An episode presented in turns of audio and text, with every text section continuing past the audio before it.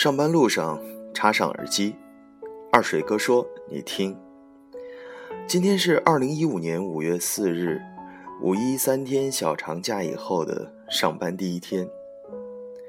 大家可能说，假期刚过，又要上班了。上班族怎么能够挤出时间去旅行呢？今天二水哥就和你分享几点，教你。”怎么能够挤出时间去旅行？总想去旅行没时间，要学习，要工作，要照顾家庭。上班族最大的问题就是没时间，但时间就像海绵一样，挤挤总会有的。合理安排也会拥有完美的假期，不是只有辞职才有资格环游世界的。下面呢，我就从四个方面来给大家。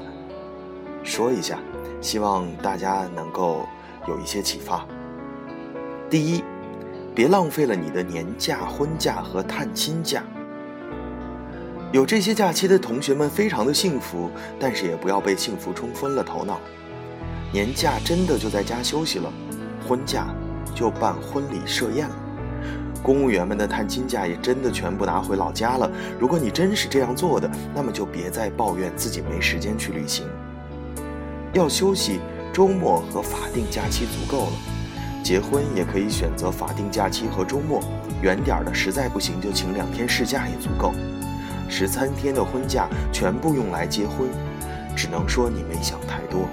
探亲假就更别提了，二十二天无法无天的日子全部花在家里陪父母看电视聊天吗？这么久，恐怕爸妈也该看着不顺眼了。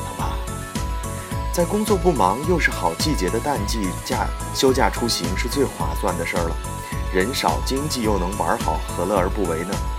避开人山人海的旺季和法定假日，你就偷着乐吧。五天、十天、十五天、二十二天，近郊远行随意选，可劲儿的玩，千万别浪费了。第二个攻略，绞尽脑汁儿的拼出一个长假，五天年假连着两头的周末。可以拼成九天，十天年假连着周末可以拼成十六天，十三天的婚假算上周末，实际上就是十五天，这些都是常规的。二十二天的土豪探亲假就不多说了，说多了我们都是累。如果你觉得假期还不够长，想去更远的地方，就拼跟法定假期拼吧。这还是考验智慧的时候，当然你也可以混搭。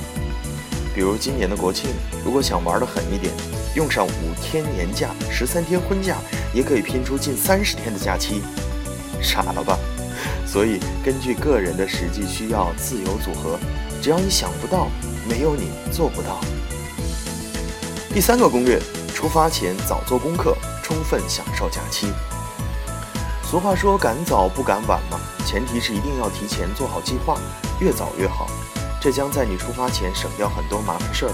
谁知道你会不会在临行前突然接到上司加活儿，没日没夜的干，然后一点准备也没有，迷茫的踏上旅途，在路上，在路上再纠结去上哪儿去，去哪儿玩，吃什么，就耽误时间了。最重要的是浪费了假期，花时间做好行程和攻略。提前预订机票、火车票、酒店，甚至是餐饮，还有一些特殊的观光，比如说去韩国参观青瓦台，就需要提前预提前预约的。这样你就会有更多的时间和精力，心无旁骛地去享受旅程，而不是总处在焦虑的状态，担心各种事情的发生。最后一个攻略，也是第四个攻略，省力省时间，就是多放假。如果想去的地方多，时间又有限，怎么办呢？教你一招，搭夜车。这招简直就是集住宿、赶路、省时间于一体的最优 idea，屡试不爽。我曾在昆明、大理、丽江六日游，青海、祁连、张掖、敦煌、兰州六日游中多次使用，那效果谁用谁知道。一般夜车还是推荐火车卧铺，因为准时而且安全，又可以得到较为充分的休息。第二天才有足够的时间、精神去玩，尽量不要把大路、大大段赶路的时间放在白天，浪费时间不说，还容易产生旅行总在路上奔波的罪恶感。